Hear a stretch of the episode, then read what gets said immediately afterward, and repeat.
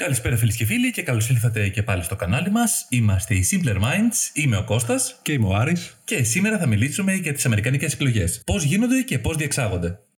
Την 3η λοιπόν Άρη, 3 Νοεμβρίου του 2020, θα γίνει η 59η προεδρική εκλογή στις Ηνωμένες Πολιτείες. Πέρασαν ήδη 4 χρόνια από τις τελευταίες εκλογές και την εκλογή Τραμπ ως πλανητάρχη. Πώς φάνηκε; Πολύς καιρός. Πολύ καιρός. Πάμε λοιπόν να δούμε όλη την διαδικασία εκλογής Προέδρου των Ηνωμένων Πολιτειών. Όπως όλοι ξέρουμε, υπάρχουν δύο κόμματα. Το Ρεπουμπλικανικό και το Δημοκρατικό, σωστά; Πολύ σωστά, Κώστα. Θα έλεγε κάποιος αν δεν ήξερε. Υπάρχουν περισσότερα από δύο κόμματα. Τα δύο σημαντικότερα κόμματα είναι το Ρεπουμπλικανικό και το Δημοκρατικό. Το Ρεπουμπλικανικό είναι αυτό που κυβερνάει τώρα με τον Ναι. πρόεδρο του Τραμπ και το Δημοκρατικό είναι αυτό που αυτή τη φορά θα είναι υποψήφιος ο Biden με την Χάρη σαν αντιπρόεδρο. Ωραία. Εδώ να πούμε ότι το Ρεπουμπλικανικό κόμμα, η θέση του είναι κέντρο και δεξιά και η Δημοκρατική είναι κέντρο και αριστερά. Ακριβώς αυτό. Και επίσης το Ρεπουμπλικανικό κόμμα, παρόλο που είναι κεντροδεξιά, έχει σαν χρώμα το κόκκινο, Μμμ. αντίθετα με ό,τι ξέραμε. Ό,τι φανταζόμασταν. Και το κεντροαριστερό κόμμα των Δημοκρατικών είναι το μπλε. Γνωστοί πρόεδροι που διατέλεσαν στο Δημοκρατικό κόμμα ήταν ο Τζίμι Κάρτερ, ο Μπιλ Κλίντον και ο Μπάρακ Ομπάμα. Ενώ για τους Ρεπουμπλικανούς ήταν ο Ρόναλντ Ρέιγκαν, ο Τζορτζ Μπους πατέρας και υιός και τέλος ο Ντόναλντ Τραμπ. Ενδεικτικά άλλα κόμματα πέρα από τα δύο είναι σχετικά γνωστά. Το κόμμα της μεταρρύθμισης, το πράσινο κόμμα, το σοσιαλιστικό κόμμα, το συνταγματικό κόμμα και το ελευθέριο κόμμα. Επίσης υπάρχουν δεκάδες μικρά κόμματα τα οποία δεν ξέρει η μάνα τους. Όπως το κίνημα του Τσαγιού, Και ένα που μου έρχεται στο μυαλό τώρα είναι το κόμμα του γωνιακού καναπέ, το οποίο βέβαια δεν έχει πάει ποτέ καλά στις εκλογές. Ποιες είναι όμως οι προϋποθέσεις για να γίνει κάποιος υποψήφιος πρόεδρος, Οι τυπικές προϋποθέσεις. Οι τυπικές. Μία είναι να είσαι γεννημένος στις ΗΠΑ. Ωραία. Η δεύτερη είναι να είσαι τουλάχιστον 35 ετών. Και η τρίτη Λογικό. να έχεις μείνει τουλάχιστον 14 χρόνια στις ΗΠΑ. Α, μάλιστα, OK. Fun fact σε αυτό. Το Σύνταγμα των ΗΠΑ ορίζει ότι ένα άτομο δεν μπορεί να εκλεγεί στην Προεδρία περισσότερες από δύο φορές. Δηλαδή δύο τετραετίες. Αυτό σημαίνει ότι ο Bill Clinton, ο George Bush και ο Barack Obama δεν μπορούν να επανεκλεχθούν στην Προεδρία. Όμως ο Jimmy Carter, που διατέλεσε πρόεδρος των ΗΠΑ από το 1977 έως το 81, έχει διατελέσει μόνο μία φορά πρόεδρος. Οπότε, βάσει συντάγματος, μπορεί να ξαναδηλώσει υποψηφιότητα για πρόεδρος της Αμερικής. Βέβαια, ο Jimmy Carter αυτή τη στιγμή είναι 95 χρονών και ο οποίος δήλωσε ο ίδιος ότι πέρασε πολύ καιρός από τότε που μπορώ να ασχοληθώ με την πολιτική και ότι μόλις με, με τα βία μπορώ να περπατήσω. Πώς καταλήγει όμως κάποιος να γίνει πρόεδρος ενός κόμματος; Πώς καταλήγει καταρχήν να, γίνει, να πάρει το χρήσμα για να Μπράβο. γίνει πρόεδρος; Σωστά. Υπάρχουν δύο τρόποι για να επιλεχθεί ο υποψήφιο πρόεδρος. Υπάρχουν τα primaries, που Ναι. είναι κατά κάποιο τρόπο κάτι που είχε γίνει και εδώ πέρα με τον Παπαδρέου, τον ε, Γιώργο. Α, Που ναι. είχαν γίνει εσωκομματικές εκλογές, αλλά πάλι μπορούσε να ψηφίσει οποιοδήποτε. Α, μάλιστα, ναι. Αυτό είναι το open primaries. Ωραία. Που μπορεί να ψηφίσει οποιοδήποτε. Μμμ. Υπάρχουν όμως και αυτά τα primaries που μπορούν να ψηφίσουν μόνο τα μέλη των κομμάτων. Οπότε πρέπει να σε είσαι κάθε γραμμένο πολιτεία. σαν, στο- σαν μέλος του Ακριβώς. κόμματο. Ναι. Και υπάρχουν και τα κόκα, η άλλη κατηγορία που είναι ένα είδος συνέλευσης Ναι. που όμως εκεί δεν είναι απλά πας και ψηφίζεις. Εκεί πρέπει να συμμετάσχεις σε ένα είδος διαλόγου, μια συνέλευση. Ενεργά δηλαδή. Ενεργά, ώστε να πείσεις ή να πιστείς από τους υπόλοιπους που θα λάβουν μέρος σε αυτή τη διαδικασία, ώστε να ψηφιστεί στο τέλος ο υποψήφιος που θα πάρει το χρήσμα. Ωραία. Αυτό το αποφασίζει το κόμμα ποια διαδικασία θα ακολουθήσει; Προφανώς ναι. Και τελικά, Κώστα, αφού ολοκληρωθούν οι ψηφοφορίες σε όλες τις πολιτείες και καθοριστεί ποιος θα πάρει το χρήσμα Ναι. Για κάθε κόμμα. για κάθε κόμμα, γίνεται το τελικό συνέδριο κάθε κόμματος, το εθνικό συνέδριο, Ναι. όπου εκεί σε μορφή πανηγυριού ε, δίνεται το επίσημο χρήσμα, το ποιος θα είναι δηλαδή ο ψήφιος του κάθε κόμματος, ο οποίος υποψήφιος επιλέγει και τον αντιπρόεδρο που θα το Α, αυτός τον ακολουθήσει. επιλέγει. Ναι. Α, ενδιαφέρον. Και αυτό το συμβούλιο γίνεται πότε, Τέσσερις μήνες πριν τις εκλογές; Αυτό το συμβούλιο συνήθως γίνεται μέσα στον Ιούλιο, Ναι. αλλά φέτος, ειδικά εξαιτίας της κατάστασης, Ναι. Πραγματοποιήθηκε για το Δημοκρατικό Κόμμα ναι. μέσα στον Αύγουστο. Οπότε μετά από εκεί και πέρα ξεκινάνε και κάνουν τις περιοδίες τους και κάνουν τις ομιλίες τους κτλ. κτλ. Ακριβώς και προσπαθούν να πει στον κόσμο. Φυσικά αυτό, όπως καταλαβαίνεις, προποθέτει μεγάλη χρηματική ικανότητα Ναι. από όλους τους ψηφίους, γιατί είναι μια πολύ κοστοβόρα διαδικασία πανηγύρια, για ναι. όλους. Και γι' αυτό υπάρχουν φυσικά και οι δωρητές, οι μεγάλοι δωρητές, τα λόμπι και όλοι αυτοί που βοηθάνε για να μπορέσουν να προωθήσουν τις. Και να βγει ο Τις Μαυρογιαλούρο. Απόψεις. Ωραία, λοιπόν, και φτάνουμε την ημέρα των εκλογών. Οι άνθρωποι πάνε και ψηφίζουν, ψηφίζουν κόμμα, γνωρίζοντας πρόεδρο και την πρόεδρο και εκλέγουν τι; Δεν εκλέγουν, επιλέγουν. Επιλέγουν πρόεδρο-αντιπρόεδρο. Ναι, Όπως γράφει πάνω στο ψηφοδέλτιο. ωραία. Αλλά βασικά επιλέγουν τους εκλέκτορες. Κάθε πολιτεία έχει κάποιον αριθμό εκλεκτόρων. Ναι, Συνολικά είναι 538. ναι. Για να μπορέσει κάποιος να γίνει πρόεδρος, πρέπει τουλάχιστον να συγκεντρώσει 270. Και κάθε πολιτεία, ο αριθμός των εκλεκτόρων της εξαρτάται από τον αριθμό των κατοίκων της. Οι εκλέκτορες τι είναι, είναι όπως εκλέγουμε εμείς τους βουλευτές; Όχι, είναι κάτι άλλο. Είναι αυτοί που επιλέγει το κόμμα που θα επιλέξουν τους ανάλογους υποψηφίους. Α, Οπότε είναι άνθρωποι οι οποίοι απλά ελέγχουν και ψηφίσουν στο τέλος ποιος θα είναι ο πρόεδρος. Ναι, και οι οποίοι κατά 99,9% ψηφίζουν τον πρόεδρο από το κόμμα από το οποίο προέρχονται. Οπότε είναι ελεύθεροι να ψηφίσουν τι θέλουν, αλλά επειδή προέρχονται όμως από κόμμα, ψηφίζουν τον πρόεδρο από το κόμμα από το οποίο προέρχονται. Συνήθως ναι. Θα φαντάζω δηλαδή ότι από τους 18.000 εκλέκτορες περίπου που έχουν ψηφιστεί όλα αυτά τα χρόνια, ναι. από την έναρξη των εκλογών μέχρι τώρα, ναι. μόλις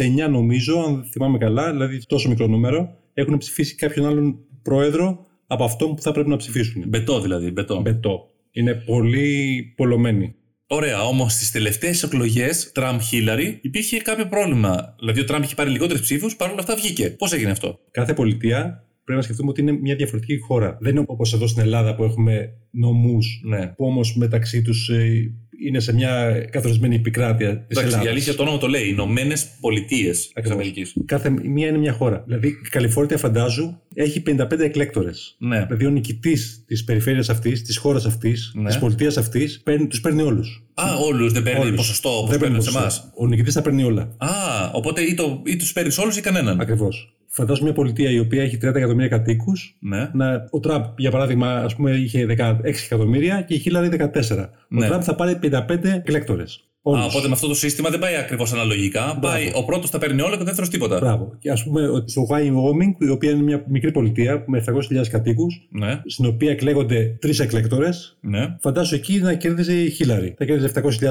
ψήφους, 0 ο, ο Τραμπ, όμως 15.700.000 θα έχει η Χίλαρη με τρεις εκλέκτορες και ο Τραμπ με τους ίδιους σχεδόν ψήφους θα είχε 55. Οπότε δεν μας ενδιαφέρει το πόσο, πόσου ψηφοφόροι παίρνουμε, αλλά πόσους εκλέκτορες παίρνουμε. Δεν είναι ένα ουσιαστικά. λογικό σύστημα σε όλη την επικράτεια. Είναι ένα σύστημα το οποίο κα- βασίζεται στο ότι κάθε πολιτεία έχει κάποιους εκλέκτορες, τους οποίους τους λαμβάνει όλους αυτός που έχει την πλειοψηφία.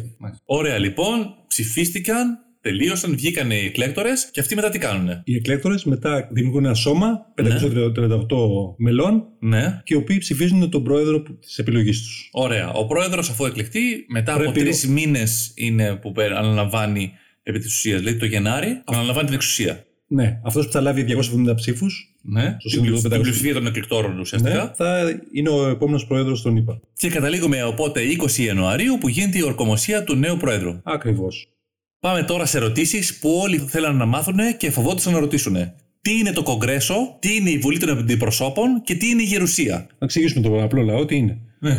Ο απλός λαός ζητάει, περιμένει να δει. Λοιπόν, η γερουσία Κώστα αποτελείται από 100 γερουσιαστές. Οι 100 γερουσιαστές σε κάθε πολιτεία εκλέγονται δύο. Μάλιστα. Οπότε 50 πολιτείες επί 2 είναι 100. Ναι. Γιατί όμως αυτό, γιατί έχουμε δύο σε κάθε πολιτεία, ανεξάρτητα από τον ε, πληθυσμό, ώστε να υπάρχει η ισοτιμία στις αποφάσεις Σε κάθε πολιτεία. σε ομοσπονδιακό επίπεδο. Μάλιστα. Από την άλλη πλευρά υπάρχει η Βουλή των Αντιπροσώπων, οι Ναι. οποίοι είναι 438 Ναι. και εκεί κάθε περιοχή έχει τον ανάλογο αριθμό με τον πληθυσμό της. Όπως βγάζουμε εμείς τους βουλευτές. Ακριβώς. Ωραία. Η Γερουσία και η Βουλή των Αντιπροσώπων αποτελούν το Κογκρέσο. Α, οπότε το Κογκρέσο είναι η Βουλή των Αντιπροσώπων και, η Γερουσία. Ακριβώς. Όπως το είπα εγώ, το είπες και εσύ ε, Μαζεμένο. μαζεμένο. Η Άνω Βουλή είναι η Γερουσία Ναι. και η κάτω Βουλή είναι η Βουλή των Αντιπροσώπων. Ναι.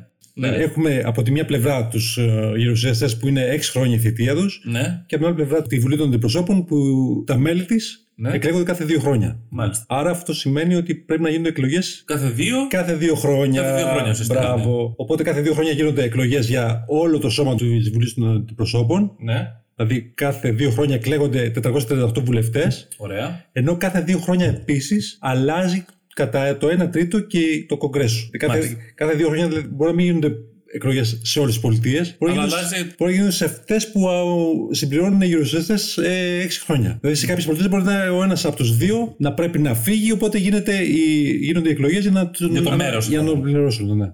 Βουλευτές και γερουσιαστέ αποτελούν, όπως είπαμε πριν, το Κογκρέσο. Ναι. Αυτό είναι η νομοθετική εξουσία των ΗΠΑ.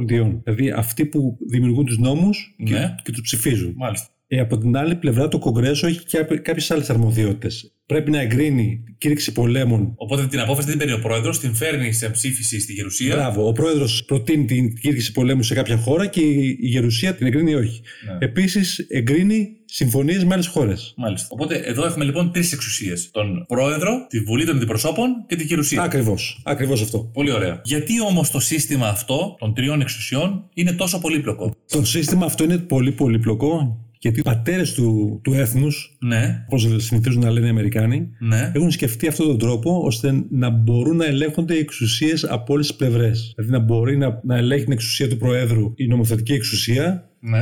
και απ' την άλλη ο Πρόεδρος να ελέγχει από την πλευρά του την νομοθετική εξουσία και αυτός. Ουσιαστικά δηλαδή να μην μπορεί κάποιος να έχει τον πλήρη έλεγχο εύκολα όλης της χώρας. Ναι. Σε όλες τις εξουσίες. ναι.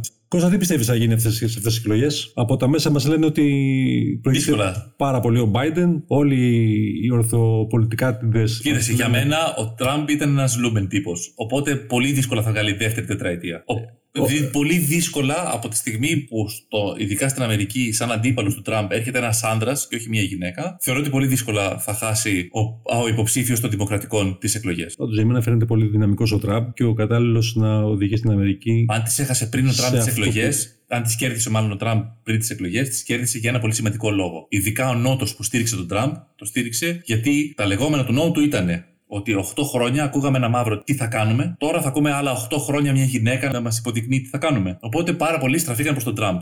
Αυτό αυτή τη στιγμή η συνθήκη δεν υπάρχει, οπότε πολύ πιθανόν ο Τραμπ Να να, γίνει, χάσει. να γίνει αλλαγή. Ναι. Πάντως, γενικά, προσωπικά πιστεύω ότι η κατάλληλη υποψήφια για να γίνει πρόεδρος θα ήταν γυναίκα, μαύρη, λεσβία και Ναι. μουσουλμάνα. Δύσκολο συνδυασμό. Δηλαδή την Ellen DeGeneres. Μετά από σολάριουμ. Αυτό ήταν λοιπόν για σήμερα. Ευχαριστούμε πάρα πολύ που μας ακούσατε. Ελπίζω να πήρατε κάτι και να καταλάβατε κάτι για τις Αμερικανικές εκλογές. Και θα τα πούμε μαζί την επόμενη φορά. Αντιό.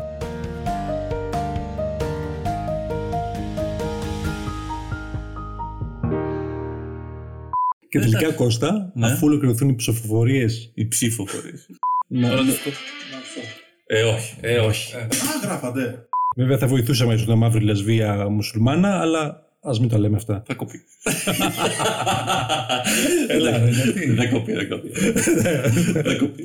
Και ορκομοσία αυτού, Ναι, πες το εσύ. τι να πω. Πότε είναι ορκομοσία; Πότε γίνεται η ορκομοσία; Πάμε. 3 Ιανουαρίου. Ε, εντάξει, το κοινάρι δεν είμαστε. Άντε, πείτε κανένα θέμα. Πάμε τώρα σε ερωτήσεις που όλοι θέλαν να μάθουν και φοβόντουσαν να ρωτήσουν. Κυρίως η αριστερή, φαντάζομαι. Κυρίως. Ακροαριστερή. Βαγγέλη, αυτό θα κοπεί. Κόλλησε μαλάκας. Αυτό θα κοπεί.